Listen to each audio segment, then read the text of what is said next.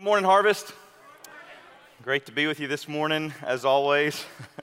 those of you that I know and don't know, hope to get to meet soon. And those with us live and live stream, welcome everyone. Uh, what a sweet time of worship it's been uh, this morning thus far. If you know Sheba, especially, it just Sheba, just to add my word of uh, commissioning and blessing to you.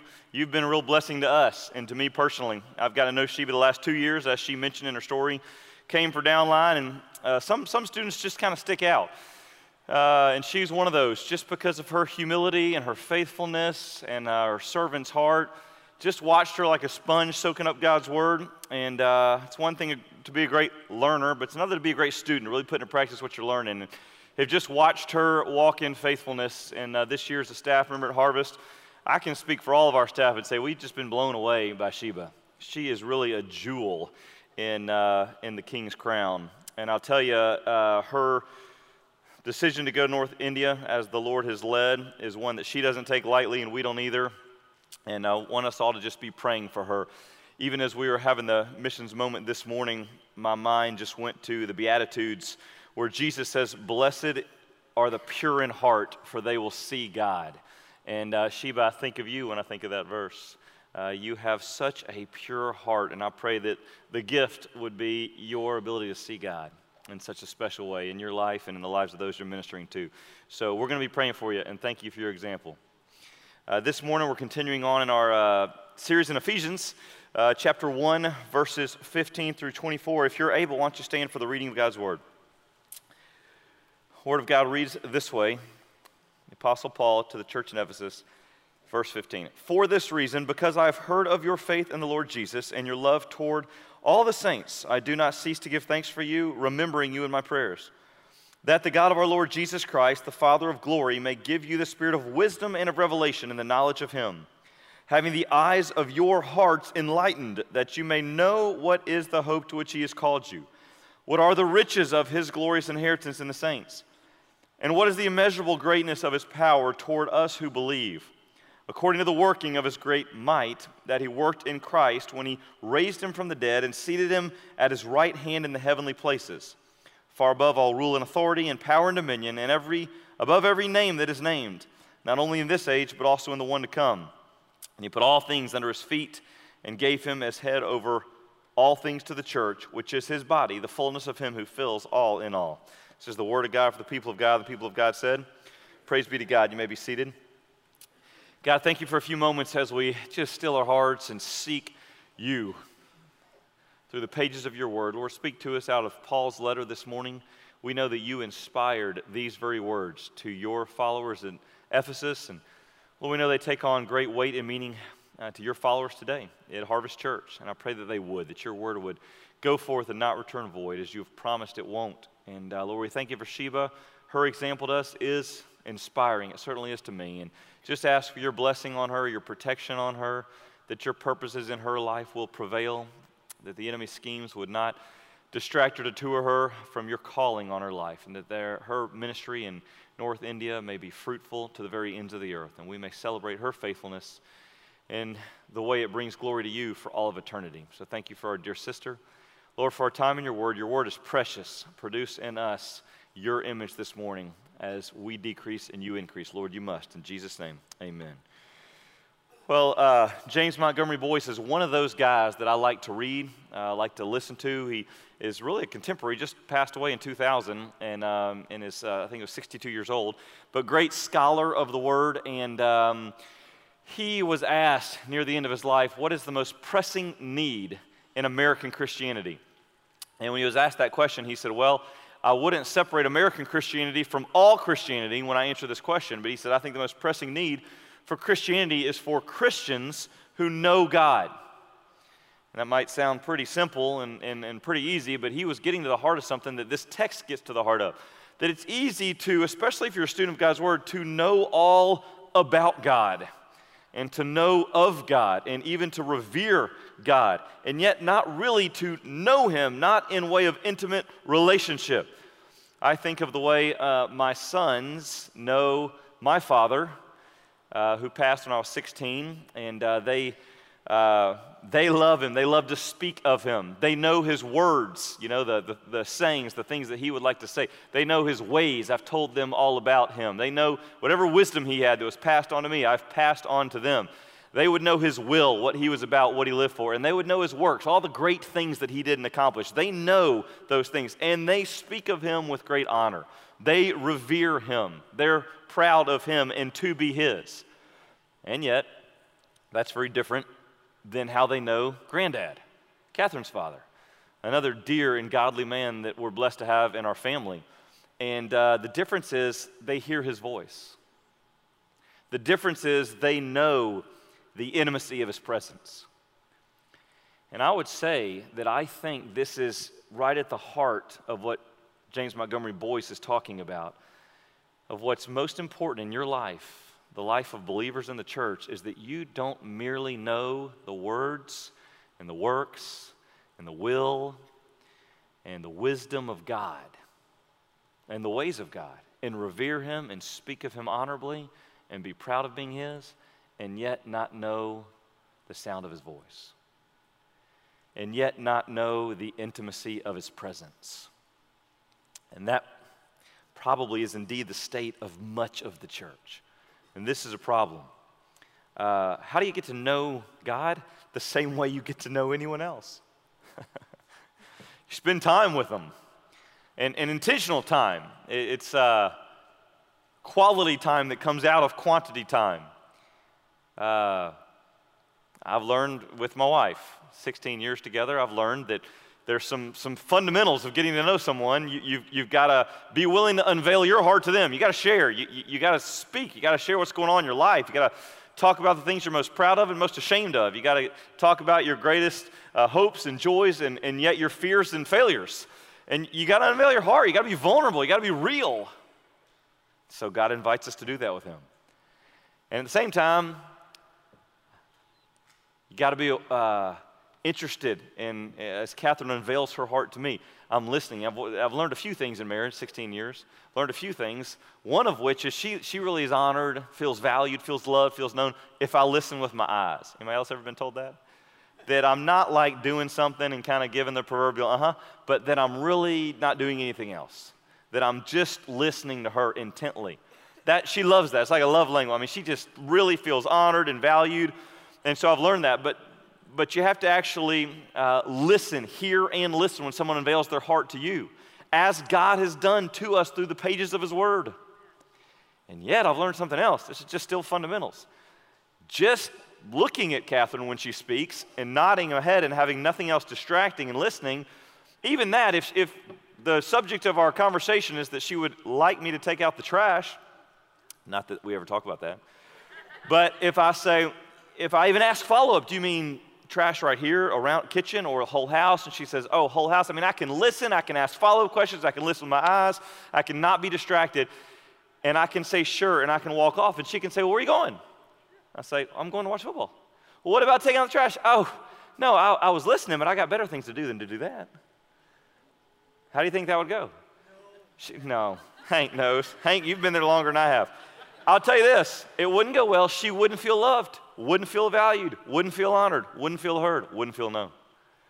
Obedience is just, it's, it's part and parcel to knowing and learning. I, I would say that this is true that there are some Christians who can't know God. The way that we're going to hear about in our text today, the way that Paul is yearning for Christians to know Him, not merely to know about Him, but to know Him, some Christians can't because there's sin rooted in your heart. There's disobedience that you're unwilling to confess or deal with, and God won't cohabit with sin. So you'll just know Him at arm's length. You'll know of Him, words, will, ways, wisdom. You may even revere Him, but you won't know the intimacy of His presence. You won't know the voice of the Good Shepherd as He gently calls to lead you. Paul has just written the greatest sentence in human history. Verses 3 through 14, a English teacher's pet peeve of run-on phrases. Grammatically horrible, but theologically profound. One sentence in Greek. We took three sermons to talk about it. And it tells the unbelievable story of a sovereignly, infinitely free, and wise God who predestined and chose and adopted a people for himself, and who sent his only son, who redeemed us by his blood, and imparts his spirit to indwell those who believe, who receive the gift of redemption by grace through faith, and are then sealed by the Spirit. The whole redemptive activity of the triune God of the universe, 3 through 14. It's profound, it's awesome. And Paul pauses then. He doesn't keep going. That's a mouthful right there. he doesn't keep going. He hits his knees. It's, it's almost odd. He's preaching to them about the glory of redemption, and then he stops to pray for them. And his prayer is that they wouldn't just know of these great theologically weighty truths, but that they would relationally know and enjoy the God of these theological truths. You with me? This is what's most pressing in the church today. That we might not be a people. You know, if there's undealt with sin in your heart, then there's a blockage between that theological goodness that gets into your head and that uh, uh, enjoyment of His presence that gets in your heart. There's a blockage in there somewhere. And we can fill your head all day with information. But if that blockage is not removed, then you're just going to get a big head and not a burning heart. Remember in Emmaus, on the road to Emmaus, Luke 24, the, the two, they heard what Jesus said and their hearts burned. The scriptures are, are meant to make your heart burn with affection for Christ. It's not meant just to fill your minds with more information. That's what this is about. That's why Paul stops to pray. And in his prayer, he says, For this reason, okay, for the reason of the weighty glory of redemption that he has theologically laid out the activity of the Father, of the Son, of the Spirit, who we are, whose we are, in light of the gospel, for this reason. Because I've heard of your faith in the Lord Jesus Christ, that's how you receive salvation. You trust on Him, you put your whole confidence in Him. There's no other object of our faith that is salvific in nature, Christ alone. And your love toward all the saints, that's the fruit of salvation. You have faith in Christ and a love for the saints. Paul says, Because I've heard this about you, look at his first reaction. I do not get, cease to give thanks for you. Praise God. There's a, uh, a, a divine work that's been imparted to you. The, the Holy Spirit has captured your mind and your heart and your imagination with the truth of your sin, your need, and the salvific work of Christ on the cross, and you've been redeemed. And Paul says, I thank God for it. Thank God for your salvation. That the God of our Lord Jesus Christ, the Father of glory, and then he's going to make a request of you that are saved. Before he does, the Father of glory, I, I think that phrase is really neat. Glory is just, uh, we can't really get our minds around glory. You know, in the Old Testament, God said you can't see his face and live. Paul gets a vision of glory, 2 Corinthians 12, uh, where he's taken to the third heavens and receives a vision of glory. That's what it says. And, and he says, I nor any other man can even utter phrases of it. I can't speak of it. I saw it, but I can't tell you about it. You're like, ah, give me something. Uh, Romans 8, he does say this. I can tell you this your sufferings on this earth aren't even worth comparing to the glory that's going to be revealed when Christ comes again. It's from a man that's seen it and from a man who knew suffering. Uh, why did Paul get that vision of glory? I don't know. Maybe it's because of the suffering he would have to endure, that he wouldn't lose hope. Maybe it was because of the suffering that we might endure, that he might give us that encouragement. Don't worry, no matter where you are or what you're going through, no matter how tragic it may be, it doesn't compare to glory.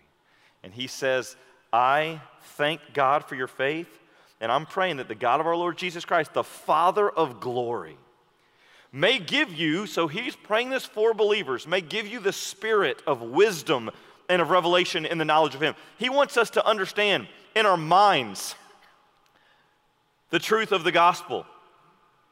And yet he couples that with verse 18 having the eyes of your heart enlightened. It's a mindset and a heart set. That's probably not a word, but that's what he's after your mind and your heart. I don't want you to just know intellectually, I want you to know experientially. I don't want you to just know of God, I want you to know Him. Paul would write that in Philippians 3. I want to know Christ. I'd consider everything else, every other good thing and accomplishment in my life, rubbish. I'd give it all up to know Christ. and the fellowship of sharing in his sufferings and the power of attaining to his resurrection from the dead. So he wants that for these believers. He wants that for these believers gathered here today. And he says, I want you to know, have knowledge of him, and the eyes of your heart enlightened. Uh, Brother Herb Hodges was, is a spiritual grandfather to me in the faith. Guy that spent so many years discipling Soup, who became a spiritual father to me. And Herb used to say that this passage, he says, Kenan, the most important passage you could ever pray for someone, a lost person or even a brother in Christ, is Ephesians 1 15 through 18. It's a, it's a prayer of illumination, spiritual illumination, that the eyes of their heart may be enlightened, that they might see Christ in the gospel, that they might really know God and not merely of Him. So there's no greater prayer you can pray for anyone. You really love somebody, you pray this God, open the eyes of their heart to the great mystery of the gospel. What is the mystery of the gospel? Three things that we're meant to have every day the hope to which He's called us, the riches of his glorious inheritance in the saints, and the immeasurable greatness of his power. Let's look at each one.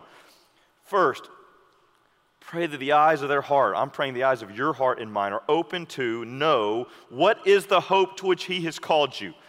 What is the hope to which he has called you? Whenever we talk about hope in Scripture, it's just different than what we think of hope. Hope is not, I hope my team wins today, not biblical hope. It's not, I hope the rain holds off today. I hope we don't get rained out this week. That's 50 50. That's flip a coin. That's who knows. And that's generally what we think of hope. It, you know, maybe this will happen. I want it to, but I don't. Biblical hope is tethered to an assurance. The assurance is Christ risen from the grave. So anything that we hope in in Christ, we have as much assurance as we do Christ being alive. So he says, I want you to know what is the hope of your calling. Your calling is to a new resurrected life right now that you would not be the person you once were. And one day that you would be eternally in his presence. Your calling is nothing less than salvific, that you are of the redeemed. Paul wants you to know the hope of that calling.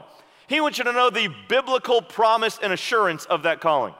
And so, I think about Christmas, about this time every year, September. This is when I start kind of uh, tuning my ears and eyes and heart towards December 25th. And I would say December 25th is not a might happen, might not. Now, I understand I may or may not be here, and I understand that the Lord may or may not precede that date with his coming. But assuming I'm here and my loved ones are here, and assuming Christ has not come, that date is coming. When I hope for it, when I long for it, I'm hoping and longing for something that is going to happen. And there's certain things that we do in honor of that date. I love our Christmas Eve service. I love gathering with you guys and uh, telling the story of Christmas of Luke 2 on a. I love that we leave in the night just reminding, remembering what it was that a babe was born in the darkness, that a star lit the sky for the uh, shepherds to gather and, and, and see and witness and behold uh, the promised one given forth. And I love that we get up Christmas morning with our families. And in our family, we celebrate the birth of Christ. And, uh, and we have various traditions. One of those is we give gifts to one another. Uh, because of, uh, not just because it's Jesus' birthday, but because He's the ultimate gift that God has given us. And every other little gift reminds us of God's goodness and the ultimate gift of Christ, who would take our place in judgment. And then we eat quite a bit. And uh, we start with uh, Ken Nippert gives us a Danish from Wisconsin uh, uh, every Christmas. I don't know when this tradition began, but I hope it doesn't end anytime soon. It's delicious. And then I make uh, uh, my father's scrambled eggs. It's a, we have a secret family recipe. We have a secret ingredient for scrambled eggs. You're going, how, how could that be? Just trust me, it is. Y'all, in fact, y'all know what it is? I'm not going to tell you. It's the only secret ingredient I got in my whole arsenal. Of all the unbelievable things my grandmother used to make, I, I don't have any of them, and that saddens me. But I do have this one thing. My father used to make Christmas eggs with a secret ingredient. I've got it. My boys think they know what it is, but they don't. Um, but I've got it, and it will be passed down generation to generation. And the eggs, as eggs, as far as eggs can go, they taste categorically different. It only takes a little of the secret ingredient, and they have a certain and distinct taste. And it's awesome. and you're eating them, and the boys will say, and I will say, man, we should always eat our eggs like that. We say, no, just Christmas. Because we want to 364 be reminded on this one day of something extra special. We want to have our hearts set towards the special nature of Christ incarnated in the flesh to take our place in judgment. We're reminded of the goodness and the sweetness that there's just something better than anything else we'll experience in this world that's found only in Christ.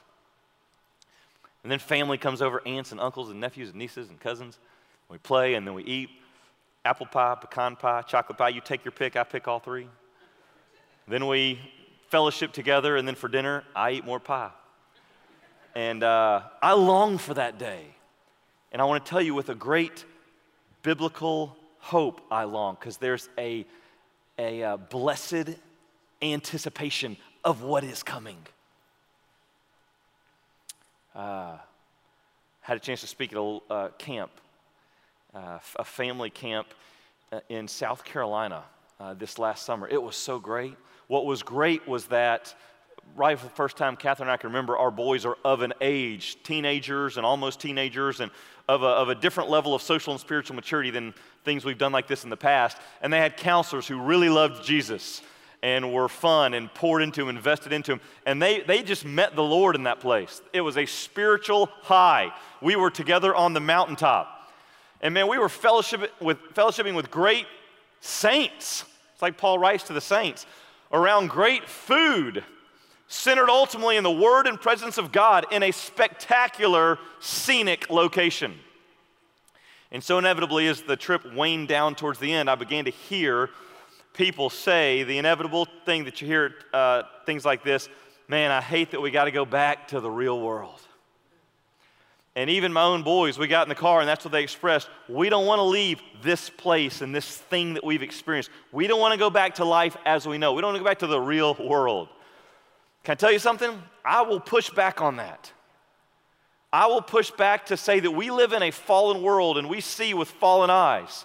But what we see is not as real as what we will one day see. And understand those, when you get to experience those mountaintops, those spiritual highs, I want you to understand that is a foretaste of eternal glory. By the way, it doesn't even scratch the surface of how good it's going to be because you will be with the saints. You will be eating the goodness of the fruit of trees that produce in every season. You will be surrounded, surrounding in the very center, the very presence of God in a scenic setting beyond words. Now, that's what you're in now is a sliver of eternity.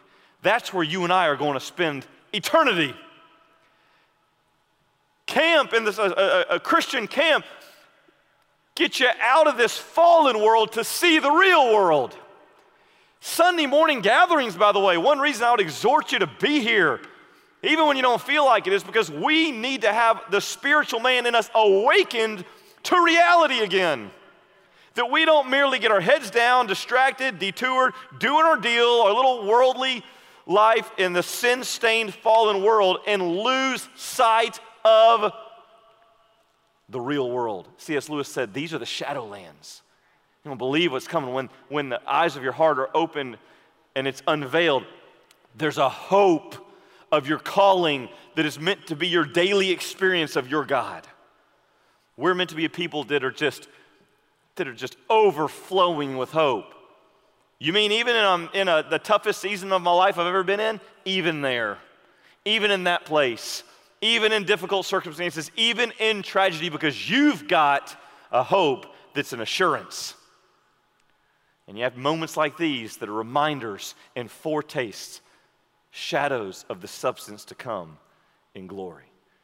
Well, number one, Paul says I, he's praying you who get right here the theology of the gospel, I'm hoping right here you're filled with hope. Pray, God, fill them with the hope of their calling. Do you feel that? That's what He wants for you. That's what He wants every day. And then He goes on to say, What are the riches of His glorious inheritance in the saints? By the way, one more word before I leave hope. I realize the last 18 months for many has kind of been a beatdown. It's been unusual at best. It's been just extremely difficult at worst. It's been, it's been something that has a hope sucking effect to it. It's kind of sapped the energy and hope out of many of us. Can I tell you what we need to do as believers in the times that we're living in? You and I have to take the theology of 3 through 14. Okay, wait a minute, pause. There is a sovereign infinitely wise and holy God.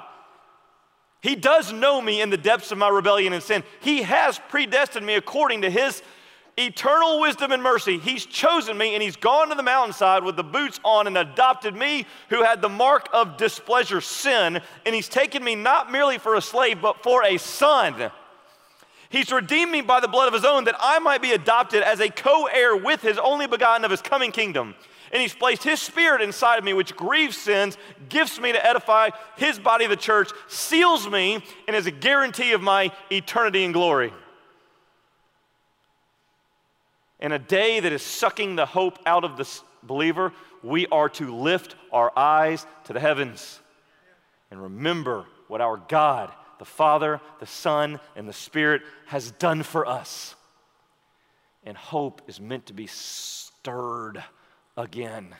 That we are a people of, of uh, impenetrable hope, even in the darkest of days. Well, second, Paul wants you to know what are the riches of his glorious inheritance in the saints? I had to read this a dozen times to make sure I wasn't messing the pronouns up and missing it. Then I went to some commentaries to make sure I wasn't going to screw this up. And I think I got it. All right, what this is saying is, what are the riches of His? That's not yours, that's His, that's Christ. Glorious inheritance in the saints. Paul wants you to know what the riches of Christ's inheritance is in you. In other words, this is not what's your inheritance in Him, it's what's His inheritance in you. And you go, well, why did He write that one? Because that's a really big deal. That you understand the weight of your value to Christ. That alone would radically change the way we live. Any psychologist, Christian or not, would probably be willing to say, hey, what's critical for any human being to do well, I'm, I'm trying to put this in even worldly terms, to succeed in life, to have uh, success and joy and peace, would be self esteem, would be self worth, would be um, uh, sensing some kind of inherent value that you wouldn't. So, so those that have that are on one path in life. Those that don't, those that see themselves as worthless, failures, of no value or dignity, no self esteem or low, they're on a different path that is a dangerous path. That is a path that can lead to very heartbreaking and destructive places. Well, Paul says, hey, Christian, you need to know something. You need to know what is his glorious inheritance in you, the saint. In other words, Soup explained this to me 20 years ago with a story. It's a little bit abrupt or abrasive, but I'm going to give it to you. I think it's a good illustration. He said, Kenan, if you were to commit an act of murder, Lord forbid, and uh, you were caught and you were tried. And I showed up at the courtroom to support you. And the judge said, Hey, justice must be done, capital punishment for you. It's gonna be a life for life. And if I stood up and said, You understand, this guy's a great guy, that was really out of character, it's not like him, he can do a lot of good, yada, yada. And the judge says, I'm sorry, justice must be served. It's the way it's gonna be. And uh, if you, you looked at me and said, Is there nothing else can be done? And the judge says there must be justice. If I said, Okay, judge, what if I take my son Jonathan and I give my son to pay the price of Kenan's sin? Can Kenan go free of Kenan's crime? And if the judge said, Well, if you want to do that, but that would mean your son's going to have to die. And he says, Okay, I'll do it. And Jonathan takes the hit. He dies for my sin, for my crime. Soup said, Now, just imagine that 20 years later I run into you. I say, How you doing, man? I'm like, Man, I'm just tired and beat down, and I'm, I'm a huge failure. My life is meaningless, and I'm just worthless. He goes, I want you to know what I would do. I would go get a two by four, and I would come back, and I'd hit you as hard as I could in the head. Because you're telling me that you're worthless when I paid the price of my only son for you? Uh, went on to illustrate this with the watch he was wearing, so I'll do the same. If I was going to sell you this watch, he said, I don't really like that watch. Well, I need to sell it. I'm hurting. Can you buy it from me? All right, I'll give you a dollar. This watch, get, this watch is worth way more than a dollar. say, man, I'm only paying a dollar. I don't really like the watch. Well, then what's that watch worth? It's worth a dollar because that's what you're willing to give. But if you're one who loves this watch, I've been looking for that exact watch. They don't even sell that watch anymore. That watch is a collector's item. I'd give you a thousand dollars to watch. I say, whoa, you might need to know this is just a knockoff. Well, I love it. I'll give you that. You'll give a thousand dollars. You tell me now, what's this watch worth? It's worth a thousand dollars. The watch is worth what someone's willing to pay for it. Christian, you need to hear this. You are worth what God was willing to pay for you. That's what you're worth to Him. You are worth exactly what He was willing to pay for you. You know what Paul says? I want you to understand that. I want you to understand the weight of your worth in God's eyes. I want you to understand the riches of Christ's glorious inheritance in you. That's what you're worth to God. You're worth Christ to the Father. Take a long time to get our minds around that. Any y'all like Toy Story? That's still popular in our, in our home. I like Toy Story. Uh, you get Woody. It's a story about worth and value, and Woody is really struggling with his value because Woody was a was an old school toy, and man, now there's Buzz Lightyear. I mean, this dude's to infinity and beyond. All right, he's just he's all bowed up. He's got a lot of swagger, and uh, he shines and he can do all kind of cool stuff. He just do all the stuff that Woody can only dream of doing. And Woody's like, man, I'm nothing compared to this guy. And Woody's in a big self pity party until the other toys gather around him and they say, come on, man, you got to snap out of it. And he's going, nah, but there's I'm just there's Buzz, you know, and that's all Andy cares about. And they said, Woody, look at your boot. And Woody had to look at the bottom of his boot. And remember what he saw? Written on the bottom of his boot is Andy that permanently inscribed on his being is the mark of his master. And his worth is defined by that mark. That's you and me. You may feel beat down. You may feel like a failure. We all fail. You may feel worthless. But you and I, Paul says, hey, you got to look inside. The eyes of your heart, you have been marked by the mark of the master. You are his. He delights in you. You are the riches of Christ's glorious inheritance. You need to understand your value to God. I know, if you're like me, that one's hard. This the, that's the hardest one for me. I'm sure it's from some wound or something. It's just hard for me to see myself as that valuable to God. I can't get my mind around it. But you're as valuable to God as Jesus is. He paid Jesus' blood for you. Well, Paul says, I want you to know the hope of your calling, the riches of his glorious inheritance in you, in the saints, that's your value. And third, and what is the immeasurable greatness of his power toward us who believe? Not just his power. Doesn't just want you to know his power or even the greatness of his power. He wants you to know the immeasurable greatness of his power. No matter how I preach this, I'm, I'm going to mess it up. I'm going to dumb down what Paul is actually trying to get to because it's just beyond what I can do, what I can give credence to in a few moments with human language. He wants you to know the very power of Christ risen from the dead, alive in you today and every day. He wants you to be enlivened by that power. He wants you to know it. What is the immeasurable greatness of his power? He who raised Christ from the dead and gave him all authority and seated him at the right hand of heaven wants you to know that power. Understand in the historical context of when this was written, power was the chief virtue in Ephesus, which again was a, was a big city full of witchcraft and uh, sorcery and all kinds of pagan idolatry and immorality. That's just what it was. It was the epicenter. Remember, schools training up witches was one of the things they were famous for in Ephesus.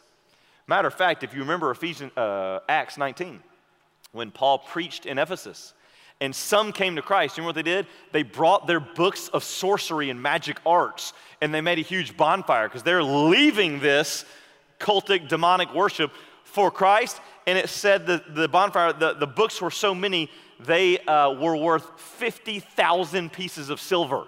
That's just from the converts. And they're old sorcery books.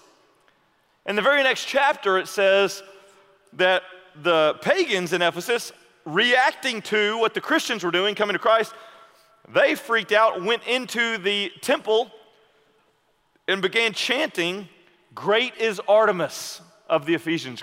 They chanted this for two hours. Okay, let me tell you what's going on. In that context, the way that you got power was you had to join a, a, a, uh, a little society of, of, of sorcery or witches. There was, there was multiple, like almost like fraternities.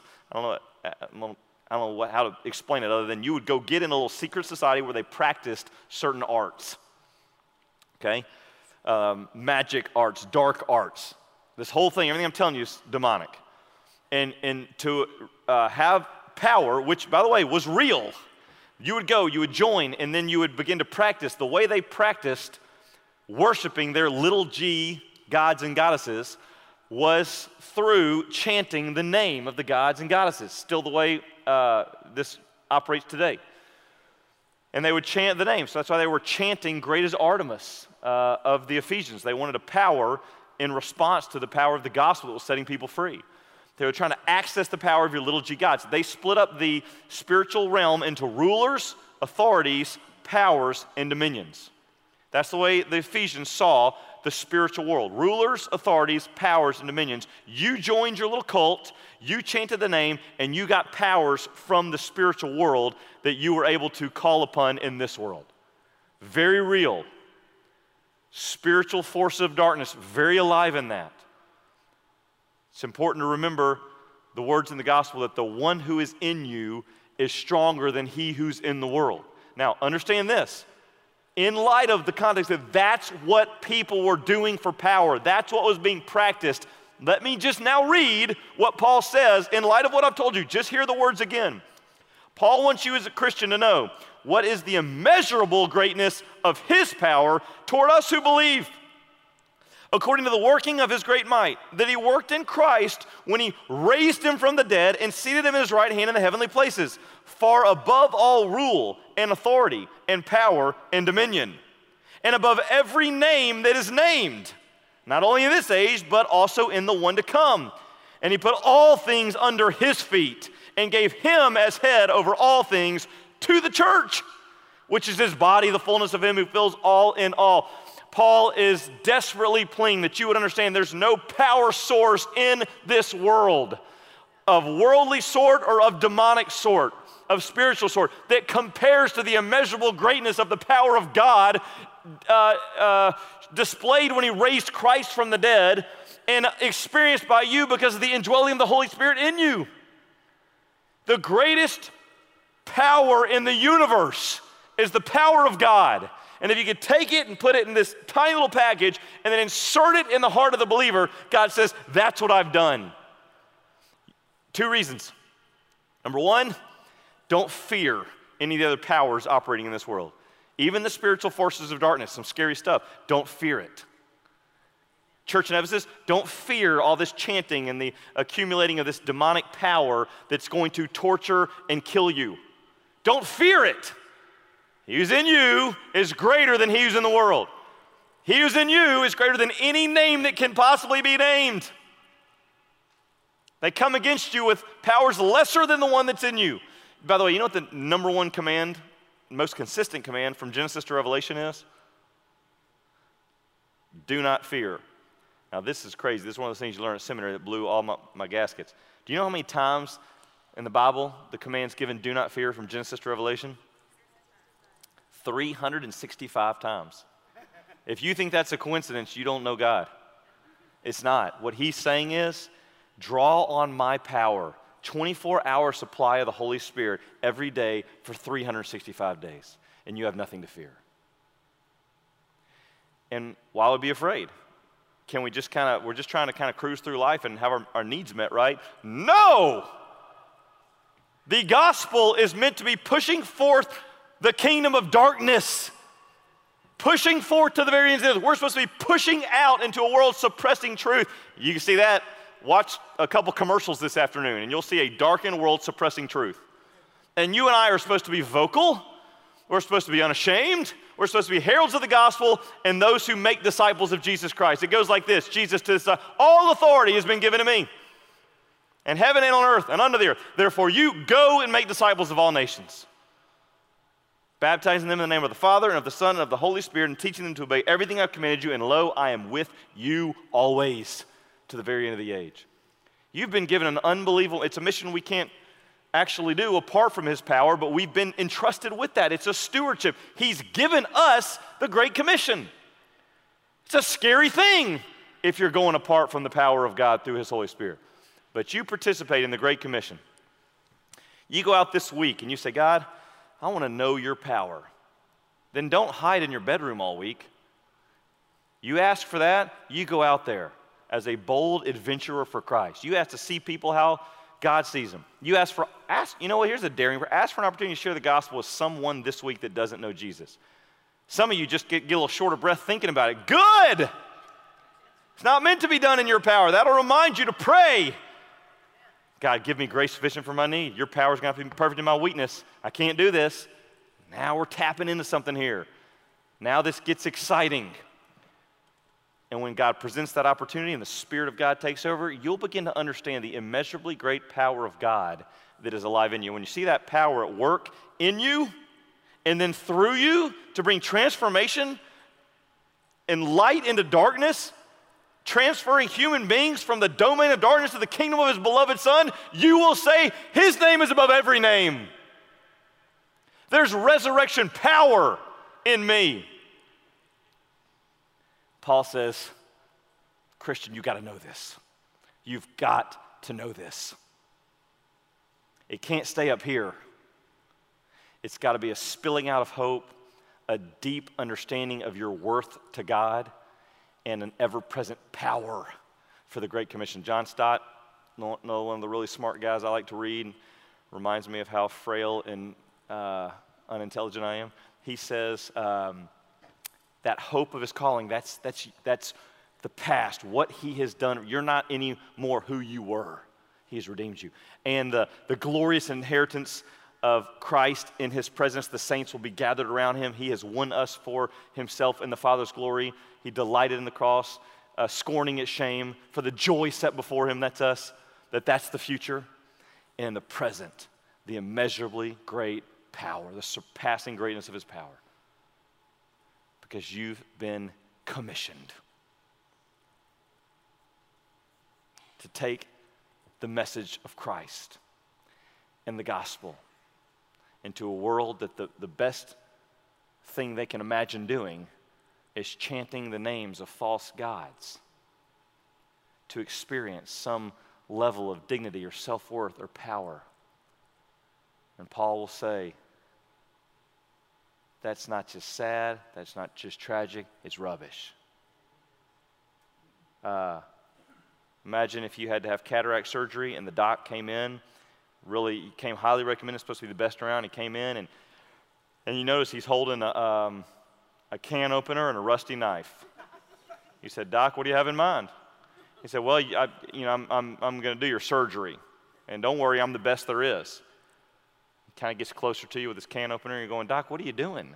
What, what about the, you know, what about the lasers and the, you know, the, all the technological advancement here in a scalpel? And the doc says, anybody could do it with that. Only I can do it with these tools. Can I tell you why God uses you and I? He says to Satan, I'm about to display my power. I'm going to take can openers and rusty knives, and I'm going to put on display the work of the master. You make yourself available, the surpassing greatness of the power of the living God is going to be alive. Last thing I'll say Dr. Hendricks, my favorite prof ever, would say to us at the end of class every once in a while, he'd growl at us he'd say, um, Men, I believe in you. It's usually near the end of a semester of his class. I believe in you. And you'd start to go, Okay, all right then, maybe I can do something. And he'd say, Because I believe in the Holy Spirit that's in you. And you go, Oh, yeah, oh, yeah, I can do nothing apart from him. But he's in you. And I believe in you. Paul says, Christian, don't just know it here. Let your hearts burn with hope and with value and with power. Father, I pray that you would help us be a people who hear these words just as that little house church in Ephesus would in the middle of a, a world of dark arts. They were called to have power and have hope and know their value, and it was meant to change the experience of their life every single day. That they might and that we might know you, O Lord. Starting with me, this is my prayer.